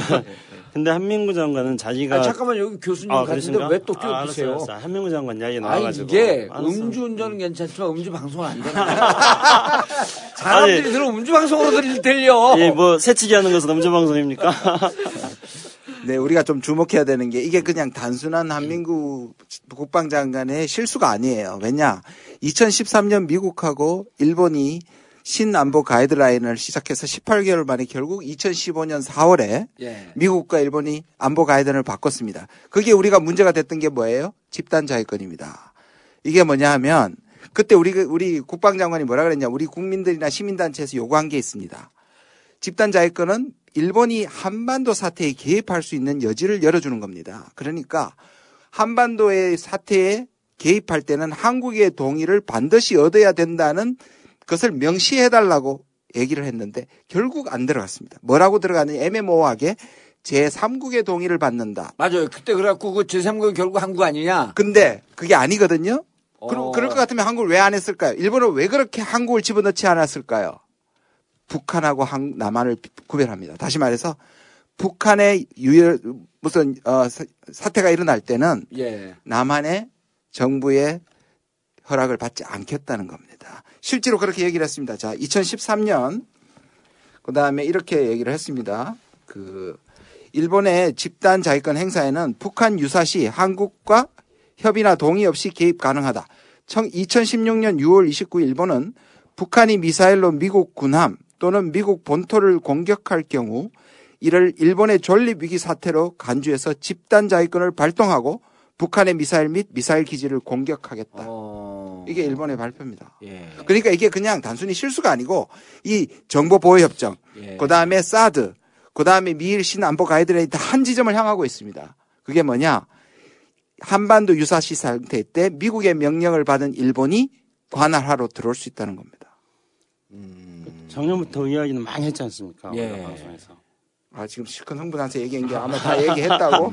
아니 이 다 이야기했기 때문에 제 말씀 뭐냐면은 더잘 알아, 알아들을 수 있을 예, 것이다. 청취자들께 잘 알아들을 수 있고 그다음에 이 한일 정부 보호협정을 작년부터 쭉 있어왔던 이런 한일 관계라든가 또는 한미일 관계라든가 이런 아- 한반도 주변 정세의 흐름 속에서 어, 한일 군사정보 보호협정을 봐야 된다. 이 말씀을 살짝 끼워 넣는 겁니다. 김재윤 예. 교수님 말씀이 뭐 100번 오르시죠. 100번 옳죠. 근데 이제 그 장윤선 기자가 팟짱에서 음. 거기 고정 출연하시잖아요. 네. 그 김종대 의원도 지금 나와요? 근데 다시 김종대 이제 몇 번 나왔어요, 지금 다시. 어, 근데 이제 사서에서 이제 하소연하는 게 이 외교안보, 외교 외교안보 국방, 통일 문제까지 모든 공중파, 종편, 팟캐스트를 합해서 전국과 단연 1위다. 아, 그거는 여러 차, 여러 군데서 얘기를 들었어요. 그래서 내가, 아니, 거기, 그, 김창수 박사, 그리고 김종대 의원이 나가지 않냐. 그러니까, 아, 두 분이 케미도 좋고 내용이 좋은데, 장윤성 기자 얘기가, 내가 그 높은 수준의 이 컨텐츠를 갖고 있는 두 분의 컨텐츠를 다 끌어낼 능력이 없다. 아 결국 지금 뭔가 깔때기로 가는 그런 거 깔때기 같아. 흐르는 것 같아. 그런- 정봉, 정봉주는 그걸 끌어낼. 능력이 그러니까 있어. 깔때기래. 아니 왜냐하면 이게 듣기에 따라서 무척 어려울 수 있거든요 이런 내용들이 근데 안 어렵잖아요 그게 여러 번 해서 그런 거 아닌가요? 그렇죠 음주운전도 여러 번 하면 안 어려울 거야 아니 근데 오늘 변호사님 피부가 유난히도 반짝반짝 빛나요. 아 오늘요 예. 아, 화장하고 왔어요 아니 저건 맞으신 거 아니에요? 신데렐라 주사 이런 거? 저는요 네. 공기 중에 신데렐라 주사가 있어 빡 말을 하- 하면 저절로 그 기분이 좋아져 예, 아 그러시구나. 네. 아 저한테 또 음주운전 뭐라 그래가지고 신데렐라 주사 한방빡 먹이려고 그랬는데 자, 그래서 그러니까 결국은 어, 지금 이 한일 군사정보 보호 협정이 어, 아까 얘기했듯이 이들이 주장하는 근거만 봐도 이건 친일적 발상이고 그리고 종국적으로는 박근혜 대통령 뒤에 누군가가 있는데 그 누군가는 이렇게 보나 저렇게 보나 미국의 압박일 수밖에 없다. 근데 미국이 이렇게 압박을 넣으면요. 미국이 가고자 하는 이제 오늘 MD 얘기도 좀 해야 돼. MD, MD 하면 사람들이 많이 얘기를 했음에도 불구하고 MD 체제 편입되는 게 왜 위험하냐. 그 얘기를 마지막에 좀 해줘야 되는데 근데 미국이 이렇게 압박을 하면 들을 수밖에 없나요? 그건 더 이상하잖아요. 아니 그러니까 미국이 압박을 하는 그런 외적인 요인이 있었던 거였고 예. 또 국내적인 요인이 또 같이 있었던 거예요. 국내적인 요인은 이제 이 판을 사건을 사건을 덮으려고 하는 그런 두 가지 요인이 이제 맞아 떨어졌는데요. 그런데 한명구 장관이 10월 14일 날 국회에서 여건이 성숙돼야지 추진한다 이렇게 이야기했습니다. 음. 그러면 그 여건은 뭐겠습니까? 현재 상황에서 볼 때. 제가 볼 때 현재 상황에서 여건은 첫째 국민들이 정신적으로 정치적으로 대통령을 탄핵했습니다. 대통령은 지금 법적으로만 대통령 지위를 유지하고 있지 사실상은 대통령으로서 권한을 행사하면 안 됩니다. 그렇죠. 그런데 이 한일 군사정보 보호협정은 이제 어, 차관회의 통과하고 장관회의 국무회의 통과하면 대통령이 제거하게 돼 있습니다. 그렇기 때문에 국민들이 탄핵한 이 정신적으로 탄핵한 이 대통령이 제가 하는 것 이게 맞는 여건인가 이걸 하나 따져봐야 되고요.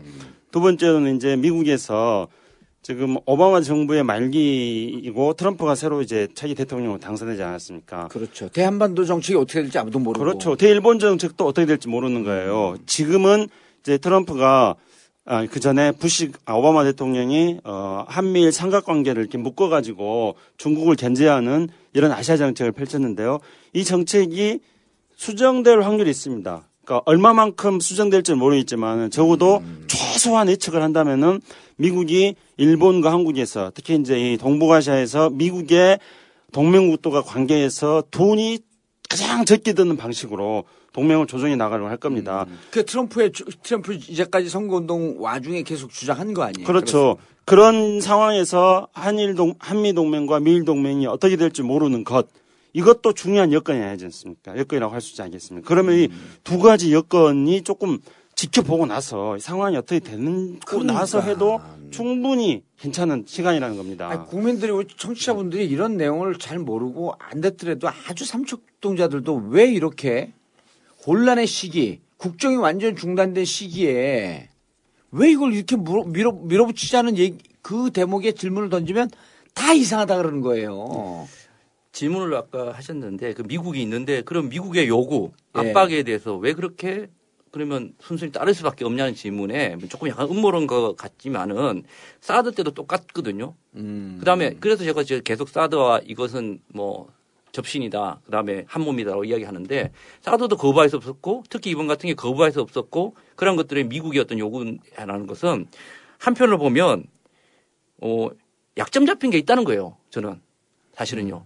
그러니까 아. 아. 까 개인적인 이야기 하셨는데요. 사실 그 저는 뭐 이런 말씀 드리긴 뭐하지만은 우리나라 대통령이 미국이 인정하지 못하는 대통령이 있느냐는 거거든요. 그좀 우리가 불행한 것을 저 스스로 좀 인정하는 것 같아서 미안하지만 어떻게 보면 지금 박근혜 대통령 같은 경우에는 결국은 미국은 미국이 미국의 인정, 미국이 버리지 않는 것을 붙잡고 갈 수밖에 없을 수도 있다고 저는 생각을 해요. 저는 그 그림을 그리고 있거든요. 그러니까 미국이 요구하고 미국이 하는 것들을 끝까지 뭔가 관철시킴으로 인해 가지고 미국이 미국이 끝까지 버리지 않, 않는다면 아, 않는다면 국민이 버린 국민에게 잃은 정통성을 미국이라고 하는 그렇습니다. 예, 예. 우방으로부터 이 예. 정통성을 획득하고 싶어 한다. 예, 그, 그러니까 미국이 개- 저는 그 점을 보고 있고 그 점 속에서 미국이 그 약점을 뭔가 보이지 않으면 뭐 개인적인 약점일 수도 있고요. 뭐 저는 분명히 개인적인 약점도 있을 수도 있다고 봅니다. 뭐꼭 로비스의 문제뿐만 아니라 연결되는 약점을 지고 있다고 봐요. 예. 그 약점 속에서 예를 들면 어, 그거를 내세워서 사드 문제도 그렇고 이 문제도 그렇고 자기 임기 내. 그러니까 결국은 그걸 통해서 미국은 자기, 미국은 자신들의 이익을 관철시키는 거죠, 사실은요. 예. 오바마 같은 경우는 자기, 예, 저 그런, 아까 그래서 제가 냄새가 난다는 말이 바로 그런 의미였어요. 뭐 사실 로비스의 그런 냄새라기보다는 그런 냄새가 자, 스물스물 올라오는 것들이 가장 가슴 아프고, 예. 예. 그, 예. 그 이승만처럼 하와이라도 안 내줄까봐 혹시 아니 이런 이런 것 있잖아요. 그때 이제 우리 그 노무현 대통령께서는 이라크 파병을 이른바 이제 진보 개혁 진영의 반대도 무릅쓰고 이라크 파병 결정을 했거든요. 그때 이제 김창수 박사도 이제 그 안에 정보를 정확히 알고 계셨지만 노무현 대통령이 참모들을 모아놓고 뭐라고 물어봤냐면 야 우리가 이라크 파병을 거부했을 때 얻을 돌아올 우리의 손실을 따져봐라. 그리고 이라크 파병을 통해서 얻을 걸 따라봐, 따져봐라. 우리가 맨날 얘기하면서 외교의 본질 이런 이- 국익 이거든요. 국익의 손실이 맞냐 증냐에 따라서 결국 따져보니까 손해보는 미국의 이 압박이 들어오게 되면 손해보는 부분은 열이라고 치면 우리가 실질적으로 이것을 받아들였을 때 이런, 이런 것을 줄이고 국익을 더 늘릴 수 있- 있을 수 있기 때문에 파병을 결정 그렇게 욕을 먹으면서 파병 결정을 한 거거든요. 네. 사실 국가 그, 그 최고 통수권자라고 한다면 그렇게 해야 되는 거 아니에요. 맞습니다. 근데 맞습니다. 지금 이제 교수님 말씀 따르면 그런 국익은 하나도 없고 야 이걸 내가 받아들였을 때 내가 대통령직을 유지할 수 있는 가능성 국민들이 이렇게 이 하야 탄핵 얘기하는데 이걸 피할 수 있는 가능성이 더 높다고 한다면 이걸 택하고 그렇지 않다고 한다면 난 택할 수 없다. 철저히 이렇게 개인적인 문제로 가 있는 거 아니에요. 또 하나 또 하나 또 한 점더 네. 지적할 수 있을 것 같아요. 그런 음모론, 음모론적인 배경이 있을 수도 있는데요. 저는 그걸 한 결국 프로포폴 중독이 아니라 미국 중독이에요. 네, 맞아요. 한국 사람들은 이미 한미 관계가 이익이나 계약의 관계가 아니고 우리는 이미 중독되어 있고 신화적인 거예요. 그렇죠. 그래서 이거를 계산해서 거의 미신적. 그렇죠. 거의 종교적 수준입니다. 이게 지금 사실 이번 미국 선거나 전 세계적인 극우가 이렇게 준동하는 이유 중에 하나, 하나도 이게 분노, 약간의 영적인 이런 감성적인 게 있거든요. 그러니까 이것도 그런 점에서 그럼 거꾸로 얘기하면 뭐냐. 우리가 하기에 따라서 미국발 동맹 재조정은 그야말로 계약 관계로 갈 수 있는 기회가 될 수 있다는 거예요. 잘해야 되지만. 그러니까 저는 이게 너무 안타까운 게 이 골든타임인데 왜냐하면 트럼프는 하기에 따라서 우리가 만약 재조정을 시작했으면 우리는 종북이라 그럴 거예요. 그래서 미쳤나 그럴 거예요. 근데 트럼프가 재조정 하자 그러잖아요. 재조정 할 때 우리가 그걸 받아들여 가지고 철저한 계약 관계. 그 리차드 홀브룩이라는 아주 유명한 미국의 외교관이 있습니다. 예. 그 사람이 한 말이 외교는 재즈와 같다. 국익이라는 한 가지 테마를 가지지만 얼마든지 변주가 가능한 재즈와 같다 그랬어요. 그러니까 국익이 최고지 동맹이 목적이 될 수는 없잖아요. 동맹은 수단이에요. 그렇죠. 근데 우리는 동맹 자체가 목적이 되어 목적이 돼버렸죠. 그리고 실제로 한민국 국방장관이나 지금 이 보수의 리더들은 무서워요. 미국 없이 어떻게 살까? 아. 그러니까 그런 심리 작용이 저는 있다고 생각합니다. 그러니까 본인 개인의 이런 음모론을 떠나서라도 네. 이미 보수 진영에서 맹목적 미신화되어 있는 미국이라고 하는 존재 여기에 지금 기댈 수밖에 없는 그런 상황이다. 저는 그런 심리적 요인이 분명히 있다고 생각합니다. 일본 요소도 또 있습니다. 예. 그러니까 일- 우리가 이제 이것과 관련해 가지고 조금 이제 주목해서 봐야 될 게요. 일본의 2013년도인가 14년도인가 그러니까 일본이 이제 아베가 행보를 계속하는 중에 뭘 먼저 했냐면은 특정 비밀 정보 보호법이라는 걸 만들어요. 그게 이제 무지막지하게 황당한 겁니다. 그러니까 어떤 뭐 표현의 자유라든가 언론의 자유라든가 이런 것들을 다 침해하는 거예요. 그래서 뭐 방위 하고 외교하고 뭐 테러 뭐 이런 몇 가지 영역을 정해놓고 그것과 관련된 것은 행정부가 정한 모든 것에 대해서 비밀을 지켜야 돼요. 말을 하면 안 돼요. 알려고 해도 안 돼요. 그게 몇 년도에 통과된 거고요? 2013년, 13년쯤일 겁니다. 예. 근데 그 특정 그게 그게 저것 때문에 그랬던 거 아닌가요? 그 미국의 애국 애국법을 본딴 거죠, 저게. 그, 아, 근데 꼭 본다기보다도 일련의 흐름 속에 있는 겁니다. 예. 일본이 그러니까 지금 재무장화에 나가는 그런 흐름 속에 있는데 재무장에 나가는데 혹시나 일본의 재무장화로 가는 그 길에서 팟캐스트 같은 것이 생기고 전국 같은 것이 생기면 안 되잖아요. 안 되죠. 그걸 때려 잡아야 되잖아요. 아니 그럼 후쿠, 후쿠시마 도후쿠 대일본 네. 지진 네. 그것 때문에 그거에 대한 그, 그 이른바 이제 네. 걔들 입장에서 보면 네. 괴담과 루머가 돌았다는 거거든요. 그렇죠. 그 일본 동경에 갖고 우리가 일- 그때 일본 사람들하고 음. 자 후쿠시마 방사성은 동경이 어느 정도 방사능에 오염, 오염됐느냐 그러니까 그거 말하면 큰일 난다는 거예요. 이 특별법에 걸렸고 아, 맞습니다. 범죄 행위라는 거예요. 네. 언론에서도 얘기를 못 하잖아. 도쿄 대, 그렇죠. 대, 진의 방사능 오염에 대해서. 예. 그게 다 그 범주 안에 들어가 그렇죠. 있더라고. 예. 그렇기 때문에 이제 이, 일- 이, 이 특정 어, 정보보호법에 따르면은 외국과 어, 정보를 교류한 것도 그 특정 정보 보호법의 보호 대상에 속합니다. 아. 그러면은 이제 한일 군사정보 보호 협정을 나중에 체결하게 된다면은 음. 이제 일본의 국내법하고는 이렇게 맞아떨어지게 되는 거죠. 그럼 음. 이거는 다시 말하면은 이 특정 정보 비밀 보호법이라는 거는 일본의 아베가 군사 재무장으로 나가는 과정 속에서 법적 정비를 미리 해놓은 거예요. 아. 그러면은 이 한일 군사정보 보호협정도 그 흐름 속에서 예. 일본의 군사화, 일본의 재무장으로 가는데 한국이 군사적으로 정보 교류를 통해 가지고 어떤 역할을 하는 그런 식으로 가게 돼 있는 겁니다. 그래서 일본 요소도 굉장히 크게 작용하고 음. 아니, 있는 일본 거죠. 요소에 대해서 이제 그 일본 지금 국내 일본 내 여론의 흐름을 보면요. 주류는 아니지만 일각에서 아주 단신으로 나오는 게 한국 정정이 저렇게 불안한데 이렇게 맺은 게 1년이면 이게 또 갱신, 갱신을 해야 된다면서요. 네. 그때 가갖고 과연 정권이 바뀌거나 혹은 하야하는 상황이 오면 정정불안 상황에서 이것이 어디까지 미- 그 지켜질지 모르는데 지금 이렇게 서두를 필요가 있겠냐. 오히려 일본 내에서 걱정하는 시각도 있다 그러더라고요. 그런데 이게 지금 예. 우리가 결국 일본으로서는 하는 게 좋죠. 일단 길을 트는 게 굉장히 중요하단 말이에요. 그리고. 자기들은 손해볼 게 하나도 그렇죠. 없잖아요. 그건 그 지금 말하는 거는 일본적인 입장에서 상당히 합리적으로 생각하는 것이고 예.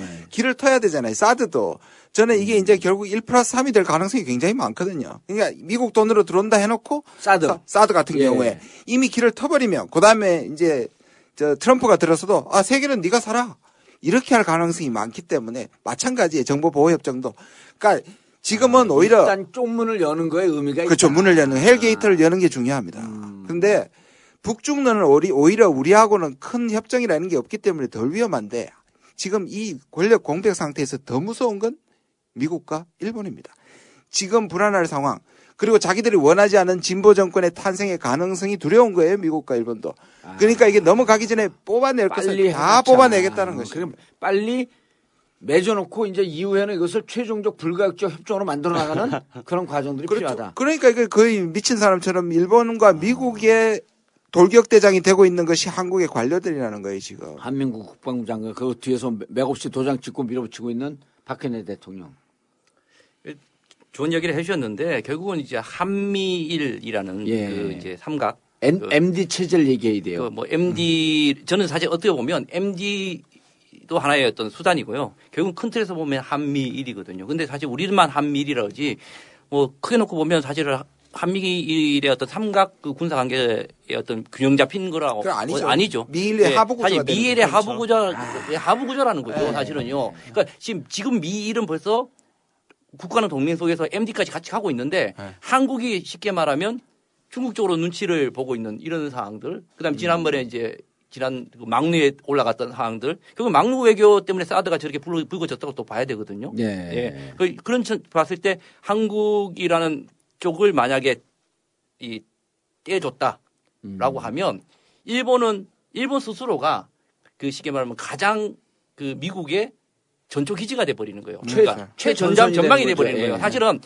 일본은 전초 기지가 되면 되- 안 돼요. 일본은 중간 보스로서 나머지 한국, 대만, 필리핀, 뭐 베트남을 관리하는 어떤 중간 보스 역할을 해야 되는데 가장 먼저 한반도가 예를 들면 이쪽으로 치우쳐져 버리는 순간 이 뭐랄까요 미일과 이렇게 내려오는 이- 이 미국의 어떤 뭐랄까요 패권이라는가 음. 가 중국이 부딪히는 첫 시작점이 한반도에서 예. 첫 시작점에서 한국을 떼주고 나면 떼주고 나면 중국과의 가장 충돌점이 일본의 중간 보스가 아니라 그냥 쉽게 말하면 이 돌격대가 돼버리는 거거든요. 음. 그러면 이 돌격대원으로서 역할을 하면 두 가지가 있어요. 하나면 중간 보스로서 다른 나라를 관리를 할 수 없다는 측면이 있고요. 음. 그 다음에 한, 한국이 최전선이 되면은 자기들 중간 보스로서 한국을 관리할 수 관리하기 있는데 그렇죠. 예. 만약 한국이 중, 친중으로 이렇게 기운다든지 하게 되면 일본이 최전선에서 싸우는 행동대장이 될 수밖에 백- 밖에 없다. 없죠. 그러면 행동대장이 되면 다른 데를 관리할 수 없다는 게 있고요. 두 번째, 행동 대장을 만들기 위해서는 지금 미국이 일본한테 해주는 것보다 훨씬 더 많은 것을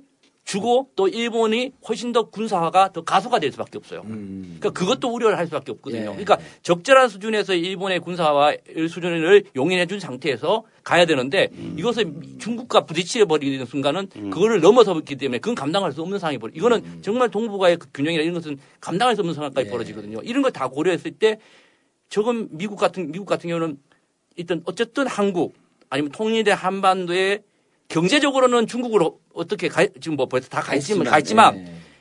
어, 외교 안보적 정체성이 통일이 되든 통일이 안 되든 간에 이 정체성이 친중으로 간다는 것은 거의 뭐 용, 용인할 수 없는 거죠, 사실은요. 예. 그런데 친중까지는 아니어도 만약에 이게 진보 정권 민주 정권이 들어선다고 한다면 미국과 계속 김종인 교수가 주장했던 미국과 중국 일본 미국과 일본 중국 양쪽에서 양쪽의 세력 관계에 있어서 균형 있게 움직이면서 결국 우리에게 대단히 유리한 외교 정책으로 간다고 한다면 미국이나 일본 입장에서는 지금까지 친 미, 친일 정책을 펴다가 느닷없이 자기들의 부담이 확 늘어나는 거거든요. 그러니까 그런 것 때문에라도 빨리 조약을 맺어야 된다. 그게 맞습니다. 그렇죠. 네. 네, 맞습니다. 바로 그겁니다. 네.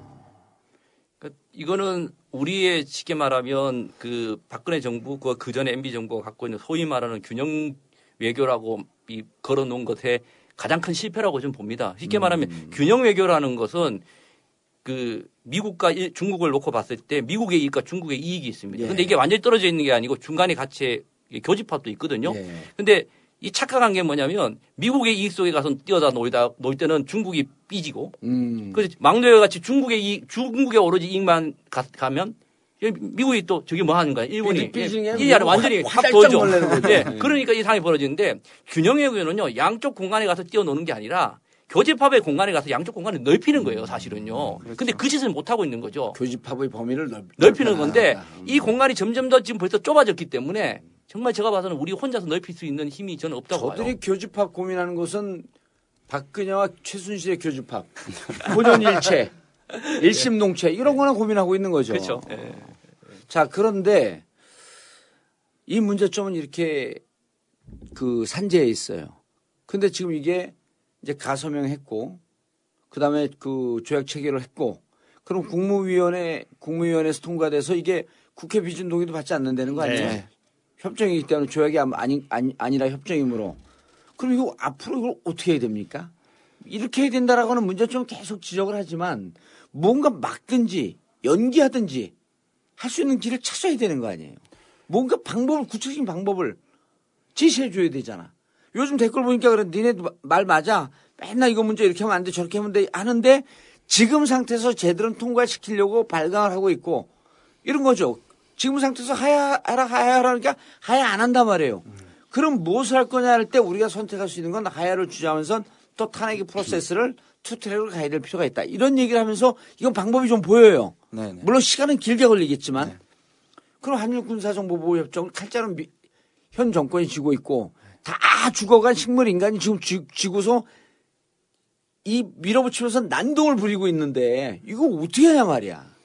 그래서 이제 이것의 법적 절차는 이제 대통령이 재가를 하면은 예. 그 다음에는 제가 문서를 가지고 한일 간의 이 그 관계 부서 책임자들이 최종적으로 이제 서명을 하게 돼 있습니다.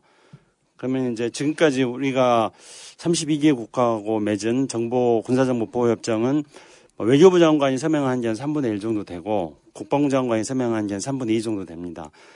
근데 이번에는 뭐 외교부 장관하고 국방부 장관이 일단은 외교부 장관이 이제 뺀다 그럽니다.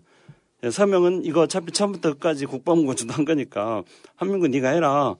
이제 외교부 장관은 그렇다고 한민구 장관은 근데 자기가 이거 자기 직을 걸고 하겠다고 해놓고 서명은 또 쭈삣쭈삣 댄다고 또 이러고 있습니다. 근데 이제 절차상에 뭔가 문제가 있고 나중에 또 우리 김동엽 교수님한테 매국 노란 소리 듣는 거 피하려고 지금 서로 자기들이 이제 서명 안 하려고 하고 있습니다. 아, 서명은 또 빼고 있어요? 예, 망설 쭈삣쭈삣 이러고 있습니다. 지금 그렇기 아니, 때문에 약간 밀어붙였다가 그러니까 하여튼 그래서 이제 제가 볼 때는 어 첫째 이 내용에 있어서의 문제점들을 계속적으로 말을 해야 됩니다. 그러니까 우리가 어 우리가 북- 일본이 가지고 있지 않는 북한에 대한 인적 정보 그리고 김종인 교수님 말씀하신 것처럼 북한이 도저히 할 수 없는 우리가 휴전선 근처에서 도청하고 사진 촬영한 거 일본은 도저히 가질 수 없는데 우리가 그런 걸 주- 주고 일본한테 얻을 수 있는 건 별로 없고 이런 우리 해봐야 별로 되게 안 되는 거다. 이런 것들을 명백하게 이야기하고 그리고 나서 이제 절차상 이거는 우리가 지금까지 많이 이야기했습니다만은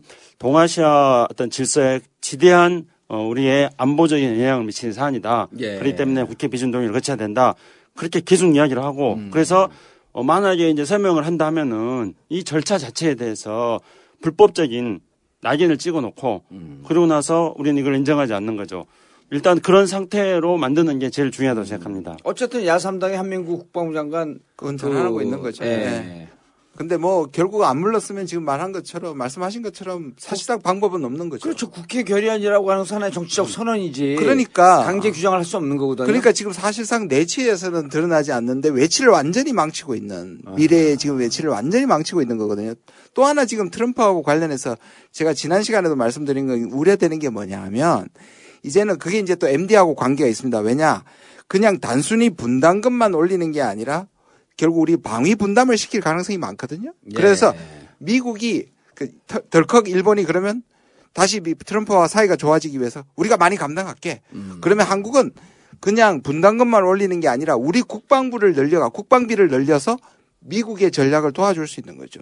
사실 사드나 미사일 방어는 미국을 위한 방어지 그럼요. 우리를 위한 방어가 아닌데 이 돈을 우리가 내는 결국 그런 역할 그런 데까지 갈 수 있는 것이죠. 난 아까 사드 얘기하면서 one plus 3라는데 덜, 덜컥 내려가더라. 그러니까 지금 사드 이 한 개 포대 들어온 거는 48개 발, 그러니까 하나의 X-band와 그 다음에 이제 48발의 미, 그 미사일, 예. 미사일 포대가 들어오는데 이거는 지금 워밍업으로 낚, 낚는 전술이라는 거 아니에요. 네. 이후에 들어오는, 이건 지금 미군이 되는 거지만 이후에 두 개, 세 개 추가로 들어와야 될 길을 열어주는 거고 결국 그것은 우리가 사야 한다. 그러니까. 국방위원회 국방위 소속 의원들이 아 이건 뒤에서 최순실이 결정했다고 보기에는 너무 이게 과도한 추정입니다. 이렇게 얘기를 하더라고요. 근데 지금 오늘 말씀을 들어보니까 지금 하나는 그 그들이 내. 네. 근데 하나 돼 보니까 야 이거 이거 하나 갖고 안 돼. 이미 우리가 이미 그 된다고 얘기를. 했었잖아요. 네. 그 수도권 방어로 해서 또 몇 개 더 해야 돼. 그때는 록히드 마틴사에서부터 우리가 직접 살 수밖에 없는. 네. 네. 록히드 마틴이 대박이 나는 거죠. 그렇죠. 그냥 거기 한번 망하기. 직전에 회사가. 네. 우리 또 진보 진영에 머리 좋은 사람들은요, 록히드 마틴에서 이 사드가 차지하는 매출 대비가 얼마나 적은 줄 아냐 그러면서 록히드 마틴이 대박이라고 얘기하는 건 근거 없는 얘기라고 또 씹는 사람들이 있어.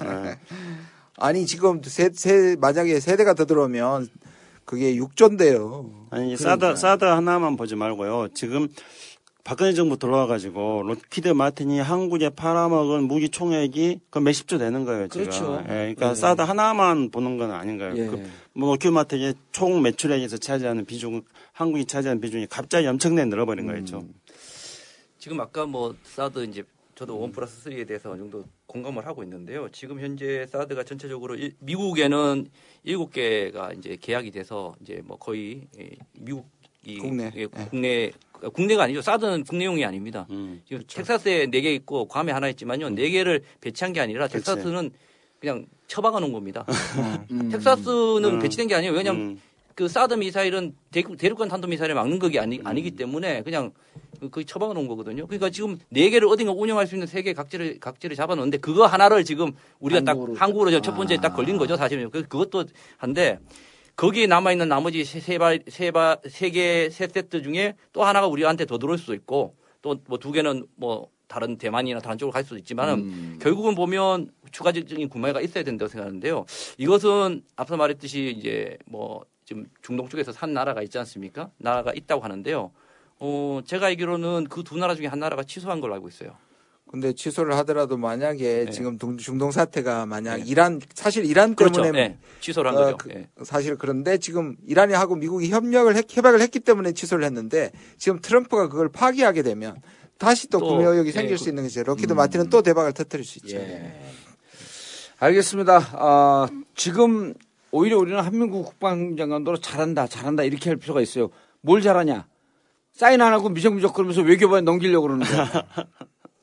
왜냐면 이, 이- 이게 대를 이어서 이게 진짜 그 나라를 팔아먹는 특히 일본에게 저는 오히려 사인을 하- 안 하는 게 아니라 예. 뭐 아까 그 말씀하셨지 SABM 같은 이런 것들을 국방부에서 좀 많이 이야기를 해줬으면 좋겠어요. 좋겠어요. 그러면 제가 사, 사인을 하지 말고 예, 그러니까 이야기를 하지, 해주면 문제는 뭐냐면 이걸 막을 수 있는 것은 사드 사드를 막을 수 있는 것은 그것의 본질을 우리가 정확하게 알고 공격을 하면 되거든요. 예. 그러니까 물론 뭐 사드 문제도 마찬가지고 여러 가지 뭐 시민 단체라든가 해서 뭐 여러 가지 문제를 제기하고 있지만 결국은 이거는 이것을 하는 이유가 뭔지 의도가 뭔지 정확하게 파악하고 그거를 공격해야 되는 거죠. 예. 지금 사드 문제도 그렇고 이 어, 이번에 보호 협정도 그렇고 두 가지 다 북한 핵미사일 때문에 한다라고 두 가지 다 이야기하고 있거든요. 근데 사드도 핵미사일 때문에 아니다라는 아니고, 아니고, 예. 그걸 막을 수도 없다라는 것을 우리가 증명해주면 돼요. 그것도 이것도 마찬가지. 보호협정도 아니다. SABM을 계속 끌고 나오고 뭐 여러 가지 하면 이 보호협정이 결국은 그런 정보와 관련 없고 결국은 어, 지난번에 림팩을 할때 이지스함 세 척이 이 링크 링크를 했잖아요. 근데 음. 그러니까 그 한국 이지스, 일본 이지스, 그다음에 미국 미국, 이지스. 이지스가 하면서 이게 한국 이지스가 일본 이지스에 바로 가지 않았어요. 미국에 쉽게 말하면 그 육상 기지를 통해서 이렇게 연결이 되거든요. 이제는 만약 이렇게 되면 바로 그냥 바로. 연결이 되는 거죠, 사실은요. 예. 이런 어떤 그 시스템이 생기고 하기 때문에 결국은 어 계속적으로 우리가 북핵이라고 북핵 미사일 위협이라고 이야기를 저는 해주기를 바래요. 음. 해주면 해주는 족족 제가 이렇게 SABM 아, 그, 그 이야기하면 매국노라고 제가 자- 잡아낼 테니까 어, 예, 잡아낼 그런데 테니까. 저는 예. 초를 치는 건 아닌데 우리의 오디언스가 누군가를 봐야 될것 음. 같아요. 우리는 지금 굉장히 논리적이고 합리적으로 얘기를 하잖아요. 예. 그런데 이게 한민구와 이 일파들 박근혜 일파는 그게 안 통하는 거죠. 음. 결국 우리의 오디언스는 국민이 돼야 되고 예. 이 국민들이 이것을 확실히 알고 저 이 일파들을 지성주의가 예. 통하지 않은 일파들을 확실하게 압박하고 물러나게 만들어야 된다는 그러니까 거죠. 저 지성주의 지성이 통하지 않는 저 일파들은 결국 봉도사의 기운으로 몰아내는 사람이었어요. 예. 예. 근데 금방 이제 김동현 교수님 하셨던 이야기 같은 게 좋은 이야기인 거죠. 음. 그러니까 우리가 어 사람들이 그렇게 말하잖아요. 한일 군사정보 보입증 체결하면은 자위대가 온다 그랬는데 그 실제로 이제 국방부에서 자꾸 SL 북한 SLB를 막기 위해서 한일 군사정보 보입증 체결한다 이렇게 주장하는 거는 실제로 자위대를 불러들이는 거니까. 네. 그래서 이 우리 국민들이 볼 때 그런 점들이 한일 군사정보 보입증의 문제라는 것들을 계속 저는 알아나간다 한다면은 그런 메시지를 또 국민들한테 우리가 계속 던져준다 한다면은 그 이, 이걸 찬성하는 사람들은 무슨 선동하냐 이렇게 말하는 건데 아니 그럴수록 좋아요. 왜- 예. 야 이거 하- 한일 군사정보보호협정은 자위대를 끌어내기 위한 것이다.라고 하면 그들은 아니다 그러면서 설명을 해야 되잖아. 네. 한- 설명 다 듣고 맞다 들어오는 거다. 또 막 설명해. 아니야 들어오는 거야. 아니야 막 일본 자위대 들어왔네. 오히려 이런 프레임이 우리한테는 훨씬 더 바람직한 근데 거죠. 최근에 일본 자위대 문서가 공개된 게 있었는데요. 일본 자위대에서도 북한의 SLBM은 물속에서 은밀하게 갑자기 나오는 거기 때문에 자기네들도 제대로 대응하기 어렵다 그렇게 돼 있어요. 예. 근데 그 정보를 일본에서 얻겠다는 거 아닙니까? 그러니까 뻥이죠. 알겠습니다. 아, 오늘 주제가 어, 좀 복잡한 것 같지만 그래도 우리가 그동안에 많은 이 사드 문제, 그 다음에 한미 간 문제, 한일 간 문제, 남북 문제를 얘기했으므로 우리 청취자분들은 이 정도는 충분히 알아듣고 그러나 결론 간단한 겁니다. 한일 군사정보보호협정은 자위대를 끌어들이기 위한 브릿지에 불과한 것입니다. 정리 잘하시네. 선동적으로 잘하시네. 정봉재 전국구 마치겠습니다. 감사합니다. 감사합니다. 감사합니다. 감사합니다. 예. One, two, three, four.